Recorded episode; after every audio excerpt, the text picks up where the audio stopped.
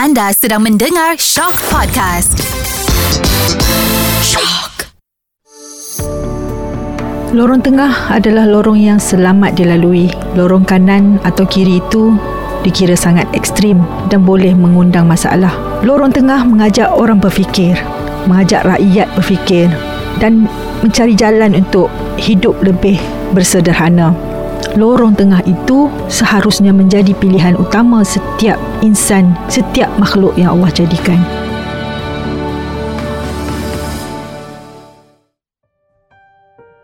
Bagi episod kali ini, saya akan bercakap tentang mengapa aku di sini. Bagaimanakah manusia dijadikan?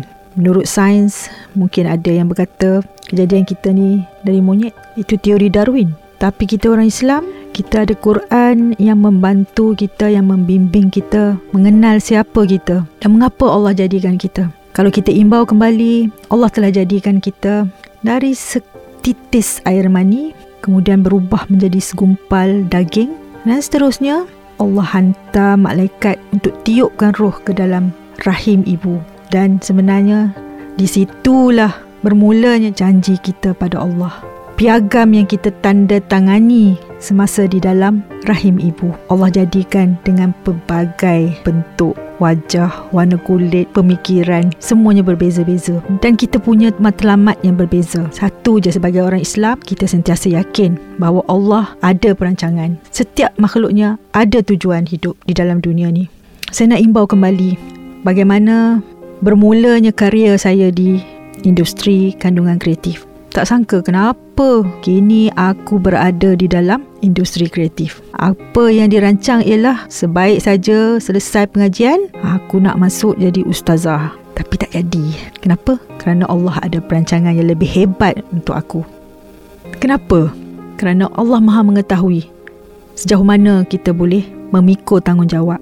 Kita tak ingat apakah janji kita semasa dalam rahim ibu. Tapi kita yakin ketika itu, kita reda bahawa Allah itu satu, Muhammad itu penghulu kita, penghulu seluruh ummah. Maka, lorong tengah itu seharusnya menjadi pilihan utama setiap insan, setiap makhluk yang Allah jadikan. Bersama saya, Dr. Asiah Sarji, seorang veteran dalam industri kandungan kreatif juga. Sebenarnya saya ambil semangat daripada beliau kerana beliau juga menjadi ikon saya ketika saya hendak bertukar karier kepada akademik. Kami merasakan bahawa itu satu tanggungjawab untuk mendidik anak bangsa yang berkecimpung di dalam industri kandungan kreatif. Kerana setiap orang itu diberikan satu keistimewaan yang kita tidak pernah sangka-sangka. Itulah yang mendorong, semangat itulah, janji itulah yang membuatkan saya kembali berfikir, mengapa Allah hantar aku di sini? Saya nak dengar juga daripada Dr. Asiah. Mungkin Dr. Asiah boleh berkongsi. Saya ingat saya sedar sejak dari kecil. Saya tahu saya ada bakat. Ada sesuatu yang Allah bagi. Bila saya masuk dalam hutan, bila saya tak tengok, tak ada orang, saya akan menyanyi. Sedap juga suara saya. Lepas tu, suka mendengar lagu dan muzik. Lepas itu, confident. Tapi tak tahu benda itu kita ada bakat. Tapi tahu benda wujud tu ada bakat. Lepas itu, mengaji Quran dengan latihan daripada pak saudara yang juga seorang pengaji Quran yang baik. Saya rasa saya mengaji dengan baik, dengan lagu, dengan teranumnya, apa semuanya. Lepas itu, abang pula discover, mengetahui bahawa saya boleh menari lagu asli dan sebagainya itu. Boleh drama, mereka buat drama dekat kampung, saya berlakon sehingga membacakan sajak Osman Awang sampai orang menangis. Baru sedar bahawa ada sesuatu yang istimewa dalam badan kita. So, dari situlah develop menulis puisi, menghayati apa jua benda yang diwujudkan dalam bentuk media, sama ada radio atau melalui filem yang tengok setahun sekali waktu hari raya kan. Lepas itu apabila sajak kita diangkat menjadikan sebuah drama di radio Singapura pada waktu itu oleh Salim Bacik, nama besar masa itu, memilih sajak kita yang keluar dalam majalah itu. Besar tu bermakna sejak dari kecil lagi itu benda tu dipupuk. Jadi saya kira itulah misi kewujudan kita. Umur berapa masa tu? Masa saya umur form 5 ke. Jadinya sedar bahawa kehidupan saya diwujudkan bahawa saya akan membawa satu misi. Allah jadikan saya untuk menyampaikan mesej. Saya adalah di medium, dan kreativiti itu adalah Allah yang bagi. Dan pada waktu itulah saya melihat segala benda di sekeliling saya adalah cantik. Ranting kayu, pasir, bukit-bukit yang ada dekat pasir itu, tanah-tanah tinggi rendah, semuanya cantik bagi saya. Dan tidak pernah merasa saya miskin, walaupun susu tak ada, tak pernah makan susu, tak pernah makan apa, sebab dibela oleh, pelihara oleh ibu seorang, tak ada bapa.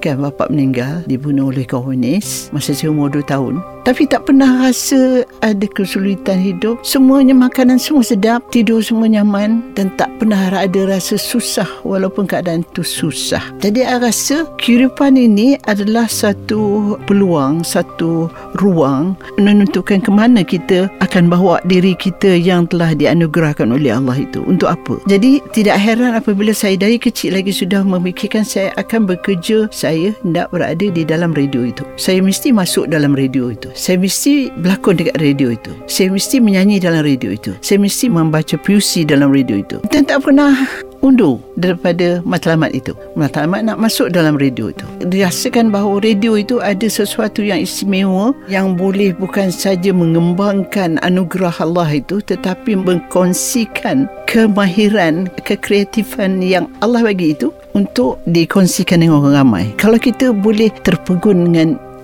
indahnya suara orang tu, kita percaya apa dia cakap, bermakna kita boleh melakukan perkara yang sama untuk bercakap dengan orang. Jadi kerana itulah permulaannya mengapa, macam mana saya bermula masuk dalam industri ini, ialah kerana itu memang sudah ditakdirkan Allah mungkin dengan saya sejak saya dilahirkan, sejak saya dicipta di dalam alam roh lagi saya sudah diberikan pesanan itu. Walaupun ada tawaran masa-masa masuk dekat universiti, bisa nak keluar universiti dulu, tawaran jadi eksekutif itu, eksekutif kat sini, eksekutif kat sini, semua saya tolak. Saya terima tawaran dari RTM, Radio Malaysia Kuala Lumpur, untuk bekerja kat situ. Gaji, bayangkan, gaji eksekutif tu semua mahal-mahal tu, minimum 1,000.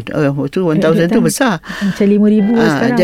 Jadi kerja dengan RTM masa tu dibagi 400 saja. Itulah segala-galanya. Tapi itu yang dipilih, kerana itu dah jalan hidup. Setelah masuk radio dan sebagainya tu, mengapa bidang itu boleh dijadikan suatu bidang yang profesional, yang satu bidang utama. Kemudian saya realise, saya sedar bahawa penyiaran adalah ilmu. Radio adalah medium yang ada landasan ilmu yang hebat. Dan saya tak banyak tentang ilmu penyiaran ni, saya tak ada, saya tak tahu pun. Masa tu mana ada school meskom dan sebagainya. Jadi idea tentang ilmu meskom tu tak ada langsung, tapi saya sedar ia satu ilmu. Dan saya tak puas bekerja kerana saya tak ada ilmu itu. Saya hanya melakukan kerja day to day, bekerja begitu, mendapatkan bahan, edit bahan, masuk dalam konti. Tapi saya rasa kosong, sebab penyiaran itu beyond what you see and what you do. It is something, terlalu banyak perkara ilmu di dalam bidang penyiaran itu, dalam bidang radio itu. Jadinya yang menyebabkan saya, seperti yang saya katakan tadi, saya akhirnya menolak banyak tawaran untuk bekerja di BBC London. Ingat lagi dengan Mr. Gun interview saya, dan akhirnya saya dapat, dan untuk pergi ke Jepun untuk radio NHK di Malaysia di Jepun. Tolak semuanya hanya kerana nak mencari ilmu di sebalik penyiaran tu. Ini seolah-olah satu seruan untuk menyahut, saya tak tahu suara siapa, tapi ada suara yang memberitahu kita bahawa kita ni ada matlamat, dijadikan Allah dengan misi ataupun misi yang kita perlu capai. Aneh kan? Dan pada waktu itu tidak ada saya pernah terfikir bahawa bidang penyiaran tu suatu ilmu. Tapi saya merasakan ada sesuatu yang hebat behind the radio itu. Jadinya saya tanya Mr. Gun, ada tak dekat London tu mana-mana School of Broadcasting ke apa benda, saya nak belajar lah, saya nak buat master kat sana. Dia kata tak ada. Tanya orang Jepun tu, dia kata tak ada. Mana aku nak belajar benda tu? So akhirnya saya tolak dua-dua tu, kerana matlamat saya nak belajar, saya nakkan ilmu tu. Jadinya itu yang kata dia, apabila Universiti Putra Malaysia masa itu nak wujudkan media dia, UKM nak wujudkan media ajar dia UITM, arwahnya almarhum Asyad Ayub nak ni nakkan saya masuk. Kemudian baru dia orang kata kami akan hantar kamu belajar, tapi saya tak tahu ada mass media ke apa benda, tak tahu benda. Kemudian dalam masa itulah barulah dicari benda-benda di mana nak belajar dan sebagainya. Kemudiannya dengan sokongan ramai orang, termasuk timbalan Naib Chancellor UKM yang bersungguh-sungguh mengatakan pergi, walaupun aliran saya aliran Melayu, you nak belajar sesuatu bidang yang sangat communicative sifat dia, iaitu you must be able to speak fluently, to speak properly, and to listen, appreciate what is the content, to be able to transform something into something. And it needs a real powerful language to go through that process of learning. And it's not easy. Tapi orang nampak macam simple aja. Komunikasi sebenarnya bila kita hayati prosesnya sangat rumit. Kalau kita selami maksud di sebalik penyiaran tu, maksudnya ada orang yang bercakap, berkata-kata, menyampaikan maklumat, dan yang mendengar macam anda di luar sana lah sedang mendengar podcast ni. Jadinya betul, it's true, it's a process itself. The process of learning tu, when you have to give instruction, bila memberi arahan sewaktu production berjalan dalam studio sebagai contoh, you kena gunakan bahasa arahan yang accurate, yang tepat dan disebut dengan jelas. Kalau tidak, orang yang menerima tu tak boleh faham dan dia tak boleh execute kita punya arahan itu. Jadi semua itu memerlukan powerful language. Kita ni daripada aliran Melayu ni, macam mana ni ya nak pergi melalui itu.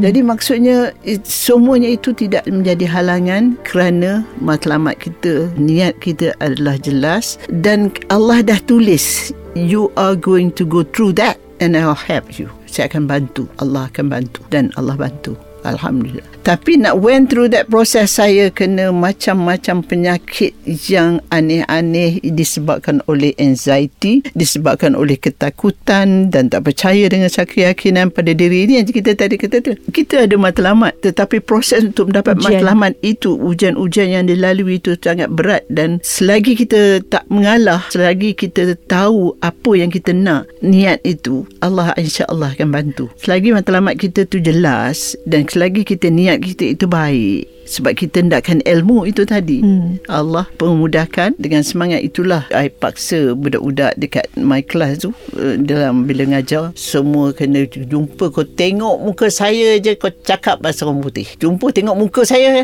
cakap orang putih. Macam tu lah. Sebab we went through the very hard way. You know. Bukan pasal bahasa Inggeris tu susah, tetapi kerana takut. Kita takut, kita tak yakin pada diri sendiri. Apa bahasa pun mudah kalau kita yakin pada diri di sini. Kalau kita nakkan bahasa itu tak ada masalah. Jadi berdasarkan pengalaman itu, saya merasakan bahawa saya telah diberikan tanggungjawab, saya telah diberikan misi. Setelah melalui segala proses tu, saya telah diberikan misi. Bukan saya nak wujudkan misi tu, tapi saya telah diberikan misi oleh Allah SWT ke industri ini. You have to do something, I have to perform something. Prof dah menghasilkan, melahirkan ramai artis, ramai penulis skrip yang ada di Malaysia ni, daripada misi yang Allah dah tentukan asalnya. Dan Prof dah pergi belajar, menuntut ilmu, melengkapkan diri, dan kemudian datang kembali mengajar di UKM. Itu janji saya dengan Ketua Bahagian Pembangunan RTM, arwah Muhammad Noor. Dia kata, tak usahlah keluar Asia, duduklah dekat sini. Cik Mat, kalau nak ramai lagi Asia, biar saya keluar. Nanti saya beri ramai lagi Asia. Please Cik Mat, please let me go. Saya nak belajar Cik Mat. Cik Mat kata, tak payahlah keluar. Kalau Cik Mat ambil saya satu saja Asia, nanti kalau saya keluar, saya bagi lagi ramai Asia. 1000 Asia. Itu satu. Yang keduanya ialah,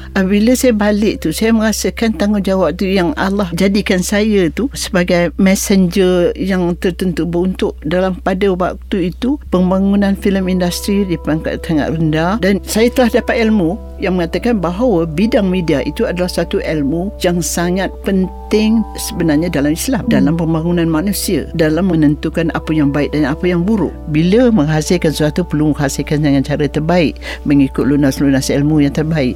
Apabila nak menghasilkan kandungan atau konten, dia perlu menghasilkan kandungan yang boleh memberikan faedah, boleh meninggalkan kesan. Untuk menyampaikan misi itu, dia perlu ada teknik, kaedah yang efektif. Jadi saya fikirkan, aduh mas, kerja saya banyak ni, berat ni. Sehingga kan pada waktu itu saya fikirkan, mengapalah ada malam, patutnya siang aja supaya kita boleh buat kerja.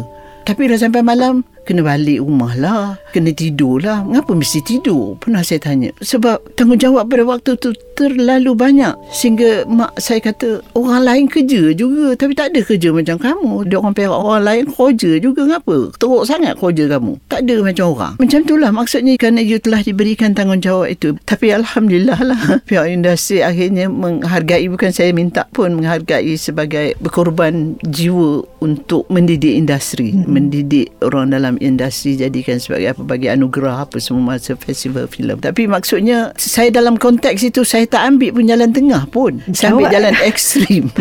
Memang Prof ekstrim lah, sebab nak siang aja, tak nak malam. Nak pastikan ilmu itu dibagi dengan sepenuhnya, sampai you sacrifice kesihatan dan sebagainya untuk itu. Berapa kali kena bedah dan sebagainya, berapa kali masuk hospital. Tapi betul, bila kenangkan kembali zaman saya dalam industri pun sama. Kerja. So kita lupa yang sebenarnya ada tanggungjawab yang pertama sekali dekat atas diri kita, jaga kesihatan kita. Tapi kita sekarang terbalik, kita melebih-lebihkan yang lain daripada diri kita. Tapi itulah, pada waktu itu kita sedar bahawa keadaan industri kreatif di luar sana telah maju, dan saya sedar bahawa sekiranya terlalu banyak kandungan daripada luar negara masuk, dia akan merosakkan keturunan saya, identiti, budaya, segala bendanya. Keturunan saya akan rosak, agama saya akan rosak, terutama yang disiarkan melalui, ada yang pakai antena tinggi-tinggi daripada radio Singapura, TV Singapura dan sebagainya, orang utara, tengah, orang tengok Thailand siang punya dan sebagainya tu, rancangan import. Practically kami pada waktu itu berperang dengan benda-benda yang macam tu. Selain daripada isu nak membangunkan kreativiti anak-anak buah kita dekat industri, anak-anak buah kita dekat luar, things like that, bersama Tan Sri Kamarul Arifin, arwahnya Jin Samsudin, yang pada waktu itu memang mereka ini antara yang berkorban seapa saja bagi membangunkan industri supaya dia ikut jalan yang betul. Sebab kita tahu medium ini bukanlah seperti mana yang dia pernah dianggapkan oleh ramai orang sebagai medium yang merosakkan. Kerana cara dia merosakkan, kerana kita tak ada undang-undang, kita tak ada penguasaan dalam segi enforcementnya. Bahan masuk sesuka hati, apabila bahan itu tidak diedit dan sebagainya dengan proper, dah tak ada censorship yang proper dan sebagainya tu, dan disiarkan pada waktu-waktu yang tak kena. Jadi kita tahu benda tu tak kena. Jadi kita punya tanggungjawab, produk daripada mereka tu semuanya menarik perhatian. Jadi mengapa kita tak menghasilkan produk yang boleh menarik perhatian orang ramai, tetapi penuh dengan kandungan yang boleh membimbing mereka ke jalan yang kita telah diamanahkan pada kita. Dan macam ni, orang selalu kata, oh asyik potong aja, asyik kena tapis. Macam mana kami nak berkarya? Macam mana kami nak berkreatif? Mungkin di situ orang berpandangan untuk berkreatif itu perlu melanggar batas-batas. Saya bagi contoh satu juga. Bila saya dikemukakan itu, banyak kali saya dikemukakan dengan isu itu dalam seminar dan apa semua. Saya kata satu, filem Yellow River. Saya takkan lupa filem Yellow River yang diterbitkan di China. Yellow River tu diwujudkan, diterbitkan, diarahkan sewaktu zaman komunis di China. Penghasilannya sungguhlah menakjubkan orang barat. Masa tu saya menghadiri satu seminar dekat Hawaii, ditontonkan filem tu. Astagfirullahaladzim, so good. Penuh dengan mesej, penuh dengan ini, dan cara pembuatan dia tu punyalah hebat dalam keadaan negara yang dikawal oleh komunis. Yang sepatutnya kandungan dikawal dengan ketat, cara bekerja dikawal dengan ketat. So saya baca kreativiti, kalau you bagi, you bukakan minda supaya kita dapat menghasilkan satu mesej untuk tujuan untuk berdakwah dengan cara yang sangat, yang boleh mengesankan.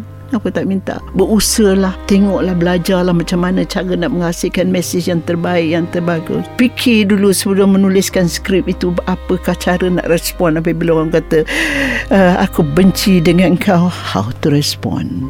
Macam mana cara respon yang terbaik? Kita ada landasan agama, kita ada amanah, yang benda yang telah diamanahkan oleh Allah SWT, cara yang terbaik. Yang pentingnya, perkara yang kita akan tulis itu, satu perkataan kita akan tulis itu, atau satu isyarat yang kita akan tulis dengan kedipan mata yang kita tak setuju dengan kata dia, sudah cukup untuk menyampaikan mesej yang sangat berkesan pada audiens kita. Semuanya itu kena belajar. Sebab kita belajar macam mana, macam-macam cara boleh belajar. Jadi maksud saya, selagi ahli-ahli di dalam industri kreatif itu tahu apa tanggungjawab dia, tahu bahawa dia telah diberikan amanah, tahu bahawa dia adalah antara orang yang terpilih oleh Allah SWT untuk melaksanakan amanah itu. Dia tidak akan surrender, dia tidak akan menyerah dengan kualiti kerja yang murah-murahan, dan dia akan berazam menghasilkan satu kualiti kerja yang hebat. Berjalan dengan penuh bergaya untuk jadi insan yang terbaik. Ahsanu taqwim, sebaik-baik manusia, sebaik-baik kejadian. Kalau itulah matlamat kita, insan yang terbaik ni macam mana? Bagaimana? Ialah mereka yang hormat orang lain. Macam tadi Prof kata, bukanlah kita menyisihkan langsung orang yang berhaluan kiri atau berhaluan kanan. Sebenarnya kita ambil iktibar, kita belajar daripada mereka, dan kita mengajak mereka sama-sama berfikir tentang apakah kebaikan yang boleh dibuat bersama, apakah kemaslahatan yang kita boleh capai bersama. Sebenarnya banyak benda yang baik yang boleh buat. Benda yang haram tu sikit, benda yang halal tu banyak sampai tak terkira banyaknya. Cuma kita kena cari jalan penyelesaian di mana mungkin kita tidak bersetuju dengan seseorang, tetapi ada adabul ikhtilaf, adab sekiranya berlaku pandangan yang tidak sependapat kan, yang bertentangan. Dengan cara hormat, insya-Allah kerja boleh jalan, insya-Allah penghasilan karya kita pun boleh diterima. Boleh diterima oleh yang baik oleh ramai audience, oleh audiens. Cabaran itu akan terus ada. Dan janganlah kata, ya Allah, aku tak nak dah cabaran. Tak ada. Kalau you tak ada cabaran, you tidak akan bergerak ke mana-mana. Tidak akan bergerak ke atas secara menegak. Vertigo, ya, secara menegak. Kalau kita tak ada cabaran, semuanya mendatar. Mendatar saja. Mendatar, makanya kita tak nampak pun apa-apa saja perkembangan di dalam career, di dalam hidup kita. Tak kira lah sebagai ibu bapa, sebagai pelajar. So kita manusia mesti ada cabaran, ujian. Dengan ujian itulah kita boleh melihat kekuatan kita, sejauh manakah kita dapat mendepani dan menangani satu masalah yang Allah lontarkan pada kita. Benda tu, elemen, unsur-unsur itulah kata ya, syaitan diwujudkan untuk menarik manusia supaya tidak berfikir dengan cara begitu, supaya tidak mau dengar cakap orang, supaya tidak membenci ilmu, supaya tidak mau mengambil ilmu atau fakta sebagai panduan. Maksudnya syaitan tu tarik kita daripada, macam dia tarik kita supaya jangan solat, supaya macam-macam lah. Jadi untuk menjadi orang yang berjaya tu, dia kena kuat untuk berhadapan dengan benda yang ditarik-tarik tu, menarik kita away from what we want to do tu. Misi utama. Misi kita tu. Susah memang. Misi tu dah terima daripada dalam rahim ibu. Tu. Perjanjian tu kita dah meterai daripada dalam perut ibu kita lagi. Tapi kita tak ingat, kita lupa. Kita rela pergi bertegang urat, rela pergi bergaduh, menentang segala-gala yang kita tahu benda tu tak berapa bagus, tak berapa baik, tapi buat seronok kan. Juga mikir halangan datang dalam pelbagai bentuk. Cara yang terbaik ialah untuk mencapai ataupun memastikan kita berada driving dekat middle lane ni, di lorong tengah ni, ialah berlapang dada, redha dan juga sentiasa bersyukur. Itulah saya cakap dengan cucu saya dalam kereta semalam. Hari ni ke semalam, saya kata gini, you know, the more people challenge me, I find a way how to get out of that challenge and win. Do you know that? Don't challenge me. I would make sure that I will win. I cakap dekat dia. Maksudnya, halangan itu syaitan yang buat. Dan kemenangan itu adalah kekuatan yang ada dalam diri yang Allah turun kepada kita, yang kita berjuang semampu mungkin, dan Allah akan bantu kita keluar daripada keadaan itu. Betapa teruknya saya sakit semasa form 6. 2 tahun saya sakit, 2 tahun saya di masa form 6 saya sakit, rambut gugur penuh atas bantal lah, bila baca aja air mata keluar dan sebagainya tu. Somehow cikgu bagi satu surat untuk pergi interview untuk mendapatkan beasiswa Perak. Lepas itu, masa cuti, adik yang terima surat itu. Adik ingat datang daripada boyfriend mana kot. Dia buka surat tu, dia nak tengok. Ingat tu dia tak tahu surat daripada siapa. Tengok-tengok surat daripada ada surat recommendation daripada sekolah, cikgu. Saya baca surat tu, rupa dalam surat tu penuh dengan tulisan-tulisan yang mengatakan bahawa saya tak layak masuk universiti, saya inilah, dia selalu sakit lah, dia ni berada dalam kedudukan 30/30 dalam kelas lah, segala benda busuk di dalam surat tu. Saya punya ni, saya ambil surat tu waktu cuti sekolah, saya pergi jumpa cikgu, saya menangis kat depan cikgu. Saya kata, kalau begini buat surat, mengapa bagi, pertamanya mengapa bagi surat tu kat saya? Mengapa saya suruh bawa surat saya? You tahu saya miskin, saya tak ada duit nak pergi Kipu, nak pergi interview. Mengapa suruh saya dengan surat yang macam ini? Dah tahu saya akan gagal mendapat beasiswa. Saya menjerit, saya marah sebab saya ketua dalam kumpulan yang menentang cikgu tu lah. Budak-budak saya jadi mangsa. Jadi saya geram sebab budak-budak tu jadi mangsa. Saya pergi lawan cikgu tu, mengapa buat budak-budak tu macam tu sehingga budak-budak tu menangis, apa budak lelaki menangis. Tak perlu lah. Itu kes masa sekolah lah. Anyway, saya berjumpa dia, saya kata, kali terakhir saya akan menangis. Saya tidak akan menangis lagi. Tetapi percayalah, tahun 1970, masa itu 69, saya akan berada di Universiti Kebangsaan Malaysia. 3 bulan lagi sebelum exam. Benda tu berlaku. Dalam tempoh 3 bulan tu, subhanallah, Allah bantu. Semua sakit saya hilang. Dan dalam 3 bulan itu, saya mendapatkan 3 principal dan 1 mentor. 3P, 1 subsid. Dapat masuk UKM. Masuk dapat UKM. Ada cakap dekat tu. Jadi cabaran itu penting sangat. Saya balik kepada cabaran tadi. Itu belum lagi cabaran bila saya terpaksa balik daripada asrama, balik ke rumah kerana saya dah tak mampu, dah tak ada duit nak belajar, dah tak ada apa benda dah. My mother dah tak ada duit.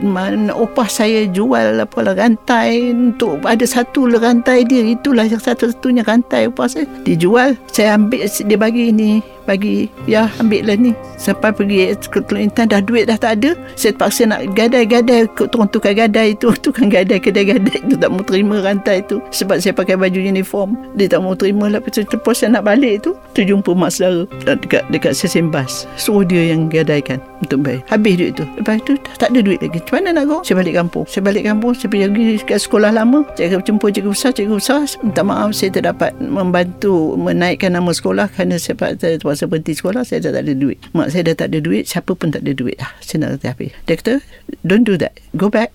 Pergi balik, dia kata, nanti ada, kita akan bantu. I tak tahu apa dah. The next day, bila balik ke asrama, ada orang datang, berbual dengan I kebetulan kenal sebab masa I berlakon drama dekat sekolah dulu tu, dia keluarkan saya dekat gambar saya dekat suara khabar sebagai pelakon lah masa tu. Jadi orang yang sama datang, jadi saya kenal dia macam tu, semang. The next day, keluar terpampang muka saya dekat suara khabar, mengatakan, bantulah pelajar ni, bantulah Asiah Sarji sebagai minta sedekah. Secara umum dalam akhbar, bantulah Asiah Sarji kerana kalau tiada siapa yang bantu, dia akan berhenti sekolah. Kau Asiah Sarji jadi peminta sedekah dekat akhbar. Aku punya meraung, saya punya meraung, menangis. Aku kata, mengapa saya boleh minta sedekah macam ni, mengapa saya tak macam ni, blablabla.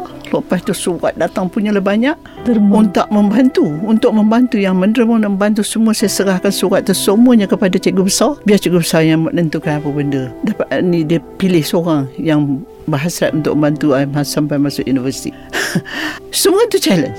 Semuanya cabaran-cabaran yang perlu dilalui untuk menjadi you sebagai manusia yang prihatin terhadap manusia yang lain.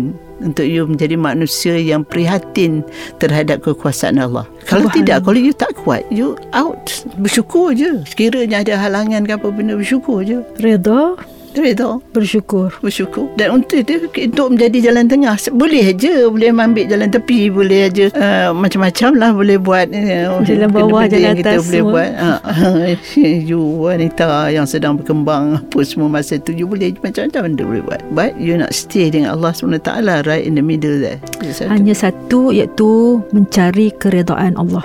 Kita boleh nak buat apa-apa saja. Kita boleh saja nak pilih nak jadi pencuri, tu nak jadi buat benda yang tak elok lah, semata-mata nak dapatkan duit kan. Tetapi tunggulah sama ada redha Allah tu kita capai ataupun tidak. Kerana dalam industri ni saya dengar macam-macam cerita, banyak cerita pelakon buat lakonan, syuting. Ini memang berdasarkan kajian saya, memang informan yang menceritakan sendiri. Dia kata akak masuk dalam bilik tu, buka-buka pintu, tengok ada berdua-duaan dan berzina, ada kamera. Rupanya sejak dari dulu lagi ada industri pornografi ni di dalam industri kreatif kita. Ini satu pembongkaran kisah benar yang memang berlaku dalam industri. Kita tak sangka. So tadi kakak yang jadi produksi, ngurus produksi PM, dia pun terkejut. Dia tengok, tak ada pun dalam saya punya skrip, running order. Apa lakonan apa pula ni? Ni kenapa kena ada kamera, ada sebagainya? Kenapa korang duduk atas katil? Tak ada dalam skrip. Rupanya itulah menunjukkan ada yang cari jalan mudah, jalan senang, tapi tidak memikirkan bahawa sama ada Allah redha ataupun berkat atau tidak, rezeki yang dia dapat. Ya, kita boleh nak cari itu jalan mudah, buat business on the side. Ya? Itulah cabaran itu mudah menarik kita keluar daripada laluan tengah kita tu. Memang. Siapa-siapa saja boleh tergelincir. Saya bukan nak cakap mungkin di luar sana pun beranggapan bahawa orang yang mungkin ada background agama ke kan, ustaz ke, tak kiralah ustazah ke, semua ni tak dapat lari daripada diuji oleh Allah. Sebenarnya sini semua ujian sama ada kita nak meneruskan mengikut lorong yang benar ataupun nak tergelincir tu datang dalam pelbagai bentuk. Macam tadi Prof kata, ada yang nak bagi rasuah sebab nak bagi filem dia menang, ada yang nak bagi macam-macam hadiah lah kan. Nak memancing daripada juri supaya buat keputusan yang menyebelahi mereka. Tapi kita fikirkan balik semula, ini sebenarnya boleh mencemar nama industri itu sendiri. Cabaran-cabaran ni sentiasa ada. Apa yang kita boleh buat ialah sentiasa menambah ilmu, memperkukuhkan jiwa, identiti, akal budi kita. Saya rasa kekuatan akal budi itu penting. Pesanan saya terakhir bahawa industri kreatif bukanlah satu-satunya bidang di mana cabaran itu wujud dengan banyaknya. Sebab orang akan kata bahawa industri kreatif ni banyak cabaran dia. Memang cabaran dia banyak. Tetapi di dalam setiap bidang yang kita ceburi dalam kehidupan itu, cabaran itu datang dalam pelbagai bentuk. Kita sedang menyaksikan bagaimana dalam bidang politik untuk beberapa tahun yang kebelakangan ini, kita berhadapan dengan dugaan yang kadang-kadang kita tak jangka. Dugaan itu begitu luar biasa dan begitu besar dan begitu sukar, yang meletakkan kita sebagai rakyat dalam keadaan yang sangat serba salah. Bukan saja orang yang terlibat, tetapi rakyat semuanya. Itu sahaja dalam bidang politik. Begitu juga dalam bidang medical, perubatan. Subhanallah, banyaknya dugaan orang yang berada di dalam bidang itu. Maksudnya tidak ada satu bidang pun yang dapat lari daripada dugaan untuk memastikan kita betul-betul berada di jalan tengah, di jalan yang tepat, di jalan yang betul, untuk mencapai matlamat akhir. Kerana matlamat akhir itu hanya Allah saja yang tahu, kerana Allah yang menggerakkan kita melalui jalan itu. Jadi kalau orang nak masuk ke industri kreatif, masuklah. Ia adalah suatu bidang yang sangat noble, mulia kerana you ada medium yang membolehkan you untuk terus berdakwah, terus berkhidmat kepada Allah SWT. Tak semua orang ada. Sekarang ni boleh katakan semua orang nak masuk dalam industri kreatif. Semua orang nak menangkap gambar, semua orang nak edit gambar melalui media sosial, dan mungkin semua orang nak ber-TikTok, nak masukkan konten mereka dalam TikTok. Semua nak jadi terkenal. Jadi ini akan menjadi satu topik lain pula dalam nanti kita bincangkan lebih rancangan lanjut nanti. Jadi itulah begitu nobelnya bidang ini, insya-Allah. Dan bagaimana nak beristiqamah? Mungkin selepas ni kita bincang bagaimana nak beristiqamah di dalam sesuatu bidang supaya kita memperolehi keredaan Allah. Kerana pekerjaan kita ni merupakan janji kita kepada Allah, merupakan misi kita untuk menghadapi, menjalani kehidupan di dunia ni sementara menunggu destinasi terakhir kita, iaitu akhirat. Stay tune, sentiasalah bersama saya untuk sama-sama mendengarkan lagi kisah-kisah benar bercerita dengan fakta di dalam podcast Lorong Tengah ni.